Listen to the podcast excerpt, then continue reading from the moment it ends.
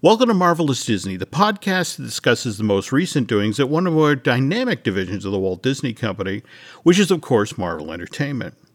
This is entertainment writer Jim Hill, and my co-host, the amazing Aaron Adams, and I are recording this week's episode on Monday, September 7th, 2020, which is the last day of this year's long Labor Day weekend. And have you been laboring? Because remember, on the last show, you mentioned that on Friday, you're going to be picking up your copy of Square Enix's Marvel Avengers RPG. Depends on how you look through the lens, Jim. If you look at it through my wife's lens, she says I'm playing. I'm just playing a video game. But I consider it a tax write-off because I had to buy it for work. So that's me laboring. I am laboring today as I Avenger.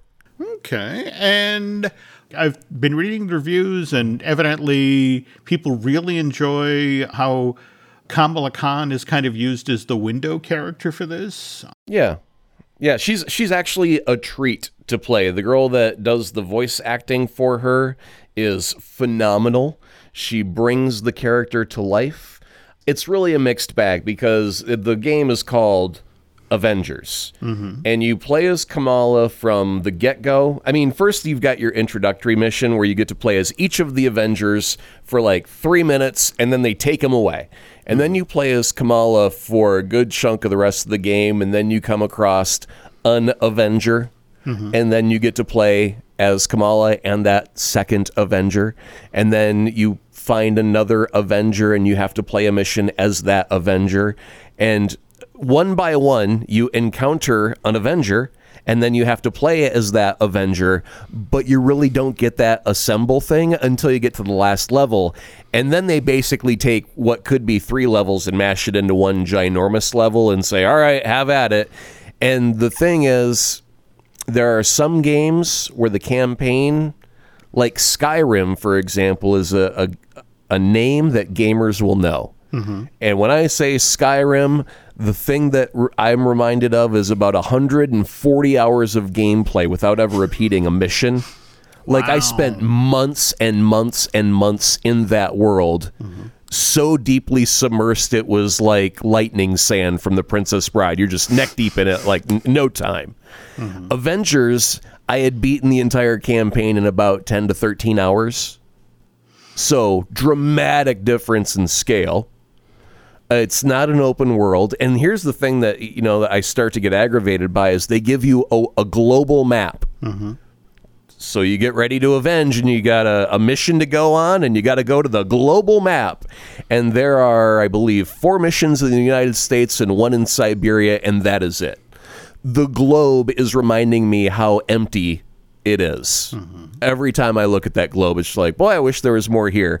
And there is the promise of DLC in the future, but when you plunk down $60 on a video game, you don't want the promise of more later on in the future for more money. You would rather be full at that meal that you sat down to instead of going, oh, no, wait, if you just order 3 more courses tomorrow and the next day, you'll be full, I promise. Is not a real good way to go about it. So there are some traditional video game problems. For example, any Dungeons and Dragons sort of game has the mission where you go to the bar and you kill rats in the cellar for like a 1 gold piece per rat. I mean, that's usually how it starts off in the training level, right? So you kind of have that issue of here's how you run. Here's how you grab onto a thing. Here's how you run and grab onto a thing and then swing from that thing. And it seems like, you know, and then you run into a new character and they're going, well, here's how Tony Stark runs and then grabs onto a thing. Now here's how Thor runs. So it's always like every single mission is a new introductory level mission to train you how to use a superhero, but their basic moves are all the same. Weak hit, strong hit, dodge, jump. Right? So, I mean, there's not a lot of difference. It's later on in the game when... Now, here's the cool part. Even though I beat the game in 13 hours, there's still a wealth of content I have not even scratched the surface of. And these are what are known as endgame missions. And not endgame from Avengers Endgame. This is an older gaming concept of when you finish the main campaign single player, there is more missions on offer that you usually end up tackling with a friend in a cooperative mode. And so this is now what I'm looking forward to is during the main campaign, there are not too many opportunities. I mean, yeah, you can bring in another person pretty much whenever, but there's also a single player version where I have to play this mission all by myself no matter what. So my friends can't play. So now that I've gotten past all of that and I've seen the credits roll, I can now play with my friends on all of these missions and have a good time doing that. So it's got some basic faults of any basic video game, but it's got a lot of cool stuff in it that's very enjoyable. And I got to tell you, when I was playing, my friend and I were exchanging comments after a round of gameplay, and I was playing as Hulk, and I said, you know, it was really cool to see Iron Man just come zooming in at Mach 1 and blasting with lasers and shooting rockets and then zooms away. And he's like, yeah, it was great for me as Iron Man because I'm getting ready to blast this fool out of the sky, and then all of a sudden this rock, this boulder comes hurtling across the screen that you just threw and knocks this dude clear off my screen, and I just hear a Hulk roar and a green thing jump off in the distance. And so, I mean, we really had a great time playing it together. Is it worth the $60? It's a tough call. Are you an Avengers fan? If you're an Avengers fan, there's enough cool stuff in there that it's going to make you smile.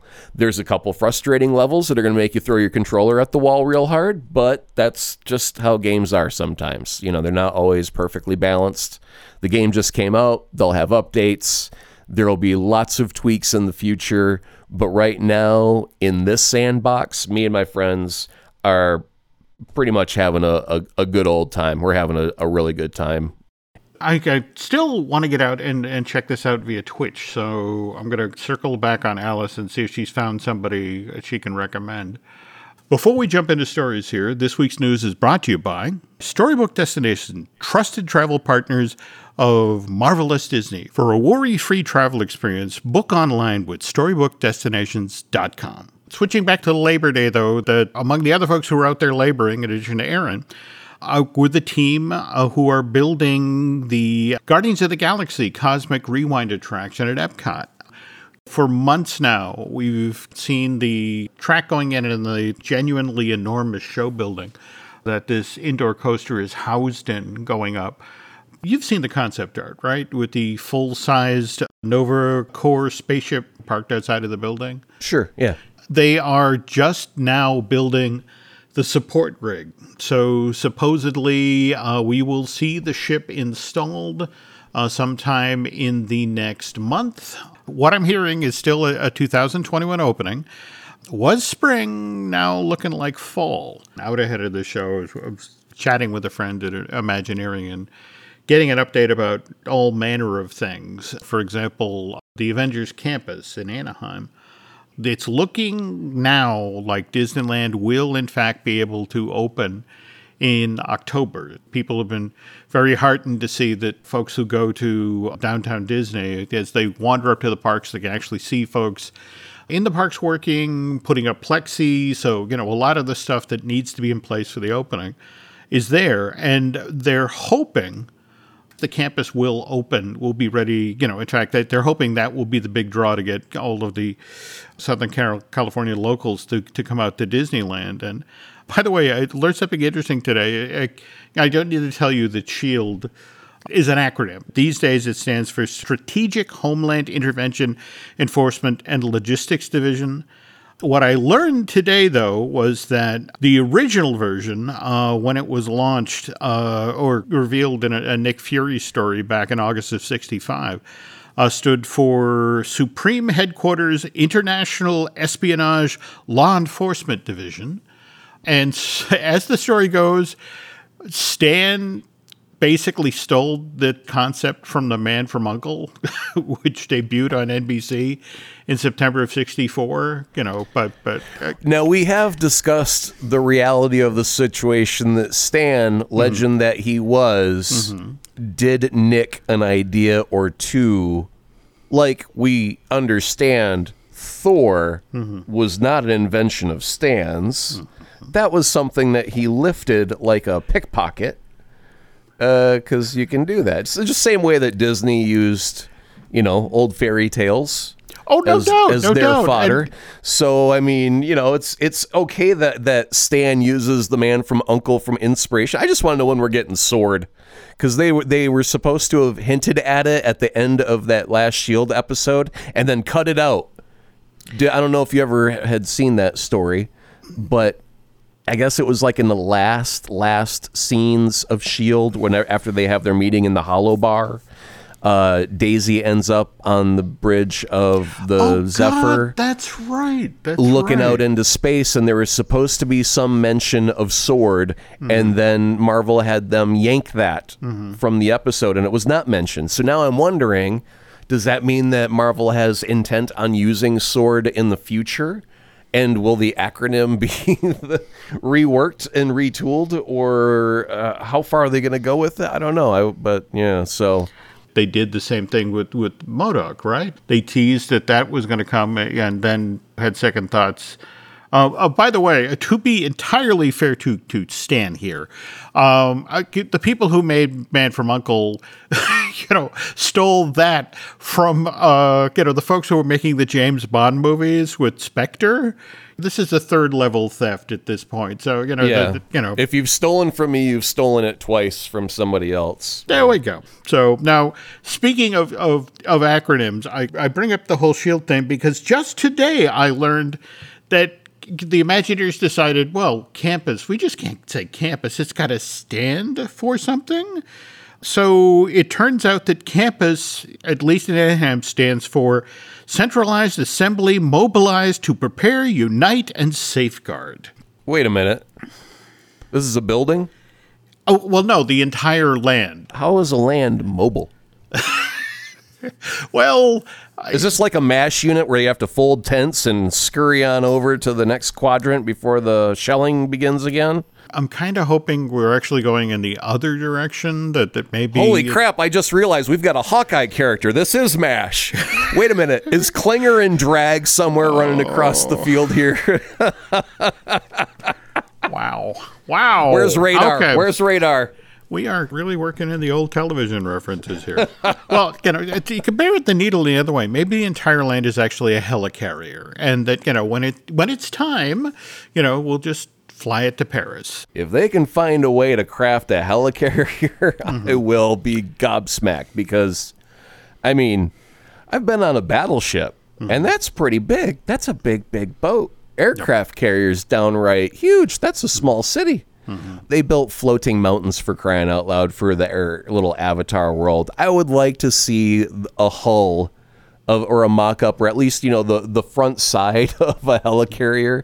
I know the back side could be all scaffolding for all I care, but I want the front side to go, holy cow, look at that helicarrier. That would be cool if they were able to build one of those in one of their lands in the future. Well, now remember, on the last show, we actually talked about the Quinjet that just got winched into place with a giant crane on the rooftop in the Avengers Anaheim campus. And that thing that they winched into the Quinjet, they winched into the top of the rooftop, that was the icon for the e-ticket, the big ride for the Anaheim Avengers campus, which the original premise of this, Aaron, the guests were supposed to team up with the Black Panther and other Avengers as they traveled to Wakanda, and then you literally helped Earth's mightiest heroes do battle with some alien invaders. In fact, there's a great piece of concept art out there, folks. If you hammer on Disneyland Avengers e-ticket, the concept that the Imagineers went with here was they wanted to give guests to be able to feel like they were being inserted into the original Avengers film from 2012. But given that Black Panther was the top earner of the series and people had a fascination with Wakanda, the idea was, okay, so let's have some sort of battle royale happening in the capital city of Wakanda. You're supposedly flying there as a guest of the Black Panther to visit Wakanda, and he finds out en route that this invasion has happened. The Black Panther sort of turns around in the cockpit and deputizes you.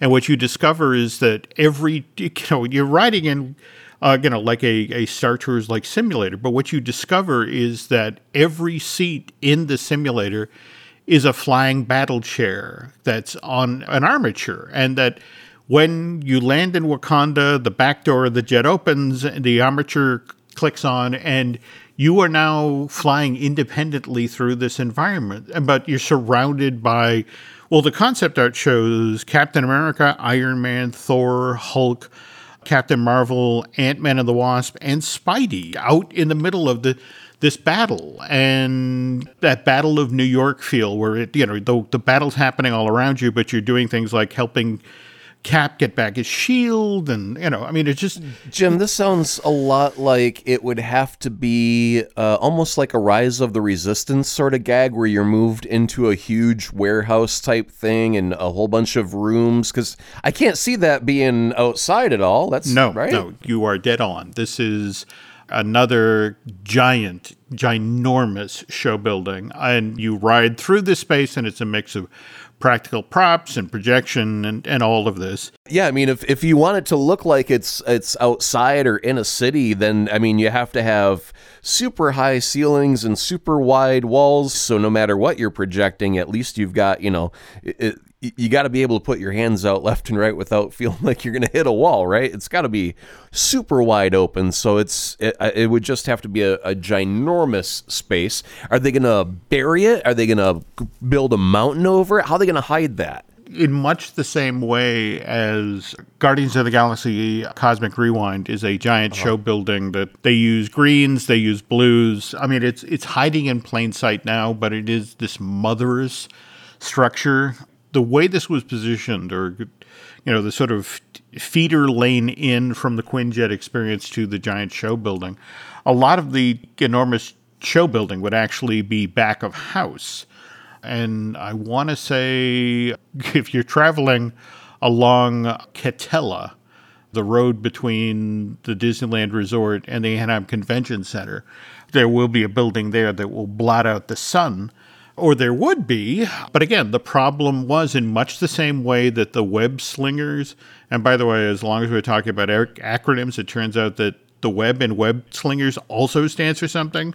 That's Worldwide Engineering Brigade. Yeah, with Peter and his science knack, I would expect nothing less. That's fine.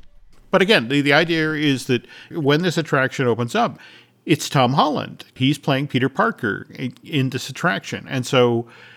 the plan was that Chadwick Boseman was also going to be front and center in a lot of the ride films, a lot of the pre-show videos. And right now, nobody at WDI at this point knows how to salvage this attraction. As part of this conversation with Friends Imagineering, I got confirmed that Kevin Feige was legitimately out of the loop. The story that's going around Disney right now is Chadwick's family reached out an hour before he died to let Feige know that he was having health problems. And poor Kevin was in a meeting and didn't get the message until an hour after Chadwick had passed. And, you know, so he was blindsided. My understanding that his agent knew, but his agent... over 4 years had seen Chadwick undergo operations and treatment and then put on the weight and build up the muscle and go on and do film work. And so everybody was keeping the secret because it had worked up until that point. But right now, the way my friend Imaginary explained it, this is kind of what happened when Carrie Fisher died in December of 2016. You know, everyone was blindsided. Out of respect to the friends and family, nobody's talking about recasting roles right then. Nobody's talking about rewriting scripts. I mean, hell, the memorial service was only held yesterday in Malibu. The only decision that has supposedly happened so far is that Black Panther 2, which was supposed to be begin filming next year and then be out in theaters in May of 2022, has been tabled. Not canceled, just tabled. And 2022 already was going to be a crazy year for Marvel. I mean, we had Thor, Love and Thunder coming out in February. In March was Doctor Strange. I mean, and there's only 5 weeks separating Love and Thunder between Multiverse of Madness. And then in theory, in May was supposed to be Black Panther 2. And then in July was Captain Marvel 2. Supposedly Ant-Man 3, which is supposed to begin shooting in June of next year. Again, everything's slippy-slidey because of coronavirus anyway, but the thinking was that Maybe that'll go out in the fall of 2022, or maybe this will be our first film for 2023. It looks like that one may now be slipped into Black Panther's old release slot, so the May 2022. It seems almost like they're hanging on to that Spider-Man 3 for dear life. Like they don't want to let that go too early because that leads them back to renegotiating with Sony for another round. Speaking of which, did you see the news about the Amazon deal? Remember how upset you were when the Hulu thing went down and you lost Daredevil and you lost Jessica Jones? That was Netflix, not Hulu. Netflix, okay. And all of those really well-done shows that linked up for that wonderful... So who's canceling what for me now? Well, no, it's actually Amazon is negotiating with Sony for its own interconnected set of shows. And supposedly the first out of the gate will be a series based on Silk. Wait a minute, that's like subletting your apartment. Can they do that? Do they have the right to do that? Amazon evidently is very, very excited about the idea, because Sony has, and you mentioned it, the whole Spider-Man 3 thing. They have the rights through Peter Parker and, his Rogues Gallery and all the supporting characters. There's supposedly, I guess somebody actually worked it out, there's upwards of 300 different characters that are at least tangential to the Spideyverse. Yeah, he's got a wicked long Rogues Gallery, man. It's full of even Stiltman and the Spot, I believe, is one. Which is, okay. Yeah. There's some real winners in there. I just wonder if their idea is to, it's like, hey, we don't have an infinite pool of money. Mm-hmm. We've just got an Olympic-sized pool of money. So we'll put half of our pool of money and we'll make some because they're paying half of the Spider-Man filming, right? And mm-hmm. Disney was footing the other half of the bill. So they'll do that, and then they'll make things like Venom 2 and Morbius. Mm-hmm. And then they'll ask Amazon for a pile of money because they're just dropping $1 billion for Lord of the Rings material. Mm-hmm. So they're flush with diamonds and gold. So they'll go get some of their money so that Amazon can, because they need content too. Amazon's going to make some stuff and build a universe over in their corner. And then Sony now has the ability to dip their toes in all of the universes that they're tangentially connected to. You've got Spider-Man directly in the MCU. We've got Venom, wink, wink, connected to Spider-Man. And then Venom can be connected to Silk or something like that over at Amazon. Then you can link it to there. And Sony's got the best of all the worlds. Supposedly Amazon, especially on the heels of the success of The Mandalorian, was like, oof, that's interesting. And what happens if these Marvel limited series are just as good and develop as passionate a following? We need a response. We need, a similar show. And that so supposedly Silk is sort of dipping the toe in the Marvel limited series. The weird thing of it is you have Amy Pascal, the former head of Sony, who, when she walked out the door, took a lot of these Spider-Man rights with her. And mm-hmm. she's basically working off of the Kevin Feige playbook, creating this interconnected. A lot of people are right now, and I think that may be problematic, is they all look at Marvel and go, we need a universe, something that mixes and matches and crosses over, and half the time they don't have enough story to support one show, but they're focused on trying to make 9, and it's just so bass-ackwards that, the one group that I'm happy about, DC. Because they're not doing that game anymore. They're off in Elseworld. We've got a new Batman. We've got a new Joker. They're never going to meet. It's going to drive you mad. But hey, it's Elseworld, and they don't have to do the... And the even weirder thing is they're going to end up letting everything be sporadic and different and often these little dark corners of their different universes. And then they're going to make a Flash movie that like that unites all of it. And now we're going to have this argument between Marvel and DC. Whose multiverse came first? Well, technically DC's came first, but you knew that Marvel had it planned the whole time, right? Yeah. And that's just the stupidest argument to have. So I'm happy that DC's doing something different. Everyone's looking at Marvel as the blueprint, and they're all wrong. Marvel's doing their own thing, and it should be their own thing. And remember that the guy who's driving the bus at Marvel is Kevin Feige. And we'll tell you what, folks, we're going to take a break here. When we get back, we'll talk about the Feige difference.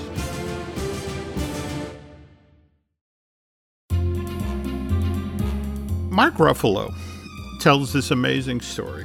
He's on the set of the original Avengers and runs into Kevin at the craft services table, and Kevin says, "Oh, by the way, if I'm not here tomorrow, I got fired."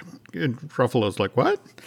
"I got a meeting with Ike Perlmutter," and the gentleman who, you know, owns all of Marvel, and he has to sign off on, you know, where we're headed next with the films. And he doesn't believe that there's an audience out there for a female superhero movie, and I really want to do a Captain Marvel movie. So I'm going to go plead my case, and hopefully we'll get this done.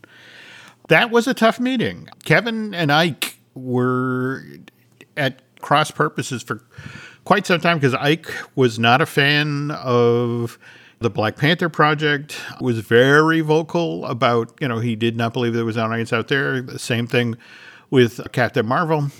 Kevin's going to do this pitch while they're still shooting the Avengers. Avengers has not come out and become this enormous success, And again, the whole plan was we're going to unify, so there was no proof, that look at this huge pile of money. I was right. Right. Doubt is still on the horizon like a thunderstorm. We're ready to ravage the land, right? Yeah. And so Disney actually had to step in and basically promote Kevin up and out of Marvel. So he, the studio became sort of its separate entity, and Ike was not happy about, still is not happy about that. But because Captain Marvel was such a success, oh, by the way, there's this great story that Brie Larson tells about, she's actually on the set of Skull Island, the King Kong movie she was making with Samuel Jackson, and got a call from her rep to the effect of, Marvel would really like to talk to you about coming in to talk to do the Captain Marvel movie. And she's like, I'm in the middle of this, thank them, but no. And after they finished the film, Marvel made another run at her. Same thing. It's like, I got to do press, I got to do publicity, and I can't see myself in a superhero movie. And finally, there was a third phone call, and finally her reps admitted to her that they hadn't actually ever said no. It was just sort of like, look, we know you were busy doing the Kong movie and doing the publicity, but so please, God, take this meeting. And, that they brought her in, they showed her the costume, they showed her, what they wanted to do for the film. And she was sold on the idea that the fact that, look, this is Captain Marvel. She's the most powerful being in the entire Marvel universe. And because of that, with that character, it did become somewhat problematic when it came time to bring Captain Marvel on the canvas for Infinity War and Endgame. Remember, you didn't see Captain Marvel till what? Until the script needed her to show up. That's exactly when you need her. Yeah. And in fact, what's interesting is that, evidently we've talked previously about the work that's being done on Captain Marvel 2, and Feige, says, look, don't worry about it. We've actually built into the character. There are Achilles heels. There are trapdoors. Yes, she's the most powerful being in the universe. No. Stop, Jim. Stop. This is okay. Superman 2. What's he do? He goes into a chamber, throws away his power so he can be with Lois Lane. Then he's not Superman for half of Superman 2. Spider-Man 2. What happens to Peter? He doesn't believe in himself. He loses his powers. He can't do it. Captain Marvel 2. What's she going to do? She's going to have an Achilles heel. She's not going to have her power. And we're going to go through that trap again. No, I absolutely refuse. Kevin, call me. Okay. Call me on the phone now. I need to talk you off this ledge. Bad decision. Well, okay. Overused trope. Find a different angle. You can do it. Now, interesting you talk about overused trope, because we have the Eternals coming out in February of next year. Going to be the first superhero movie with legitimate LGBTQ representation. And we're not talking about the kiss in Rise of Skywalker. This is actual couple. They actually hold hands through scenes and talk about what they want to have for dinner and bicker about it for about 20 minutes, like a real couple should. But again, and this is at Kevin's insistence. He was talking, he's like, in this film, an LGBTQ relationship has always been inherent to the story and the makeup of the different types of the Eternals. And he talked about, he's seen the work in progress. It's extremely well done, and I look forward to this level of inclusion in our future films. And that it's less of a topic. It just exists without needing comment. And to pivot to Shang-Chi, Michelle Yeoh was talking about when they reached out and, offered the opportunity to be in this film. And it's like, when the film was announced and they introduced who was going to be the next Marvel superhero, she was like, yes, finally, we get represented.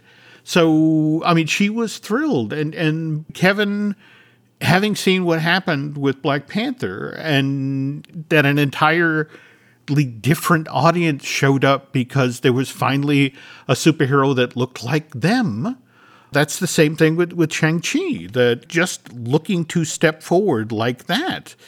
This is a guy who's trying to make good movies that sell a lot of tickets, make a lot of money, but in there, throw in some diversity. So be inclusive, because again, not everybody in the audience has seen themselves up there on screen before. That was the cool thing, honestly, about the lead into the Avengers game, playing through Kamala Khan, was, she was Middle Eastern and then Muslim background, and her father had a very thick accent. And it was like, wow, it doesn't sound fake. It doesn't sound like Apu. And that was noticeable. There's a difference between someone who is mimicking and trying to sound like a thing, and then there's a difference between a person who is actually that.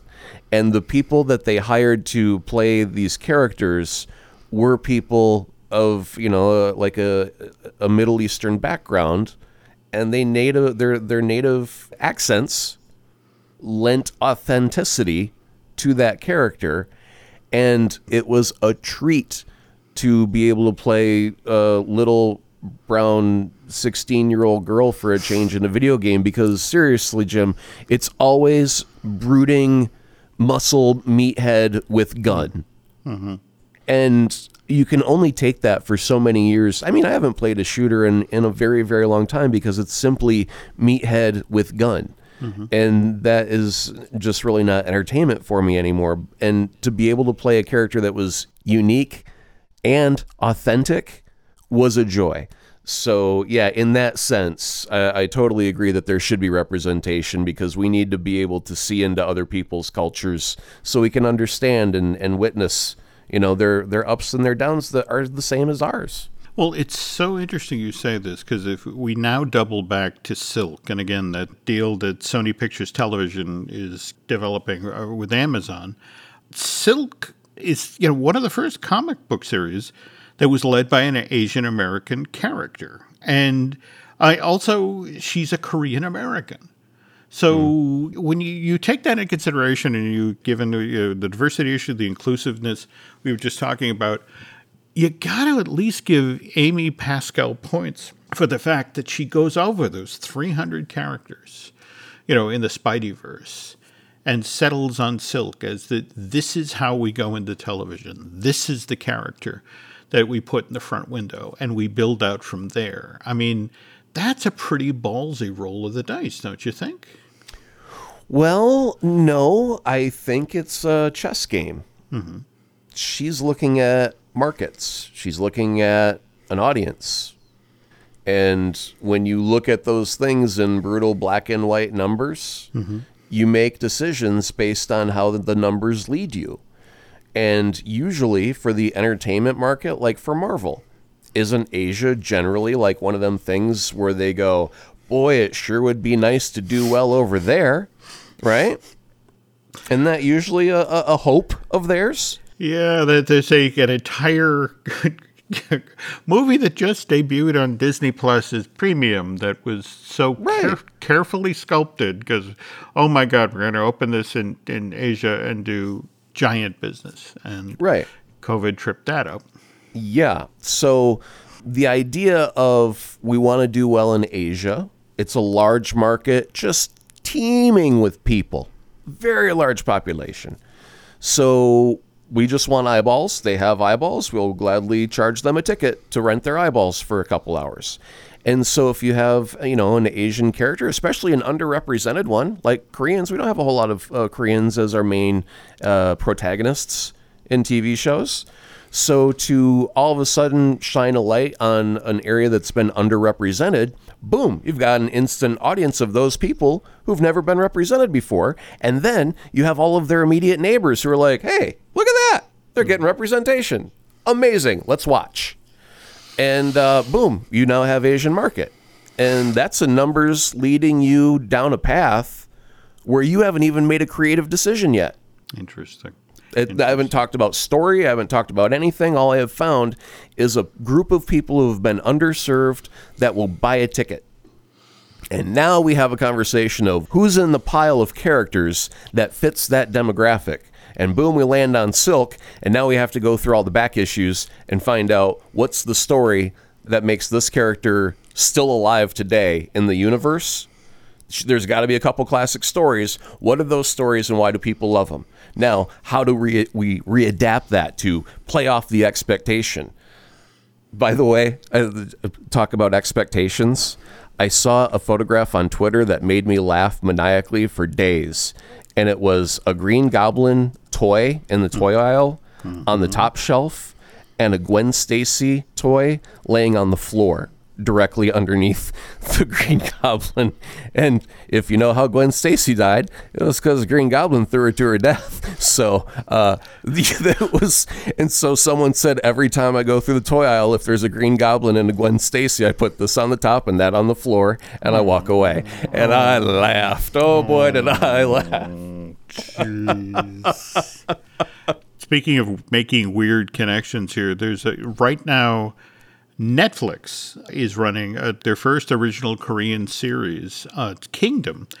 It's a zombies series, and I bring that up because the very first issue of the Robert Kirkman Marvel Zombies just came out. And again, Robert Kirkman is the gentleman behind The Walking Dead. So if you're going to do a Marvel zombie, this is the guy you want, and I'm very hesitant to go out and get this comic book because the first one evidently is Magneto, and again, and we're in somewhere off in the multiverse. The 616? Yeah, we're the 616. So if it's in the multiverse, it's not here. Okay. Well, anyway, that evidently it's poor Magneto against everybody else. You know, the surviving superhero and. Tell you what, maybe we'll hold that one as we get closer to Halloween. We'll talk a little bit more in depth about the Marvel zombie. Oh, but while you're talking about horror themed Marvel, I got to give a shout out to Agent Elvis on Twitter. Mm-hmm. He had sent me a tweet and said, "Have you heard of Unknown Origins on Netflix?" To which I replied, "Nope." And then he said, "It's like Seven meets Marvel Comics."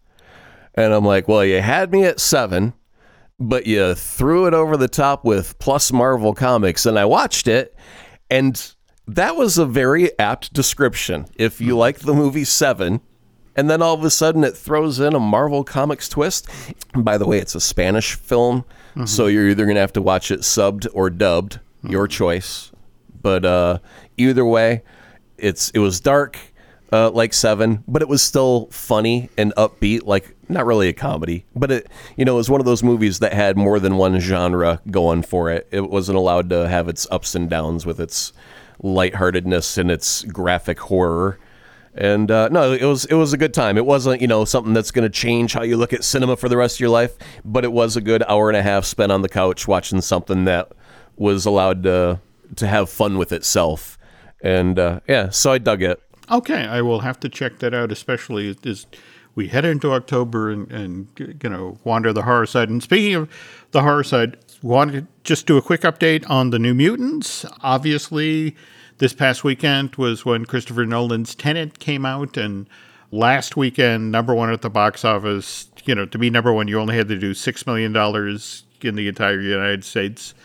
Tenet did $20 million. So, and now, mind you, New Mutants came in number two, did 2.9. So obviously people who couldn't get into Tenet in the socially distant theaters went and saw New Mutant. Just a quick box office update here. It's done 12 domestic, 8.5 million overseas. So we're 28 million and change worldwide right now. So I really wonder if the theaters in more populated areas were to open up sometime in the nearish future, would New Mutants see a spike in numbers actually go up? I mean, we're all used to how the box office works. It's, you know, your first 4 days, and after that it's, you know, half or whatever. Because these are not normal days, if, say, New York just goes, oh, we got a vaccine and everyone's cured and we don't have to worry about anything tomorrow, would everybody run out and go to the theater because they can? And then, like you said, new tenants packed. And so you've got seven kids left over that go, oh, what do I go see now? New Mutants over in the next theater. Let's go watch that. And, you know, would they suddenly go up dramatically and maybe get Tenet would get 60 million and New Mutants goes up to 20 million? Wouldn't that be crazy? That would be crazy. Well, again, the next couple of months, it's just going to get, and again, it's so weird because, in fact, the New York Times just today did a story about how, you know, you can go to the gym. There are so many things you can do in New York City right now, but you can't go to the movies. And conversely, out in L.A., you know, there were people that, I forget where I saw the story, but the guy wrote about how he drove 4 hours, basically had to drive to Vegas so he could see Tenet. So we'll try to stay on top of it and try to keep reporting on it, folks. Speaking of which, though, if you've enjoyed Aaron and I chatting about all these topics, if you could get over to Bandcamp and subscribe, that would be helpful. And if, while you're waiting for us to do another show, we have a bunch of other podcasts here at the Jim Hill Media Podcast Network. We've got Disney Dish with Len Testa. We've got Looking at Lucasfilm with Dan Z. We've got Fine-Tuning with Drew Taylor. We just recorded a brand new Universal Joint with Justin Fuse, and I will be recording a new I Want That with Shelley Valladolid in the coming week. So lots of stuff to listen to here, folks. And you can find us on Twitter and Instagram as Jim Hill Media, over on Facebook at Jim Hill Media News. Thank you for listening, and we'll catch you next week on a fresh Marvelous Disney.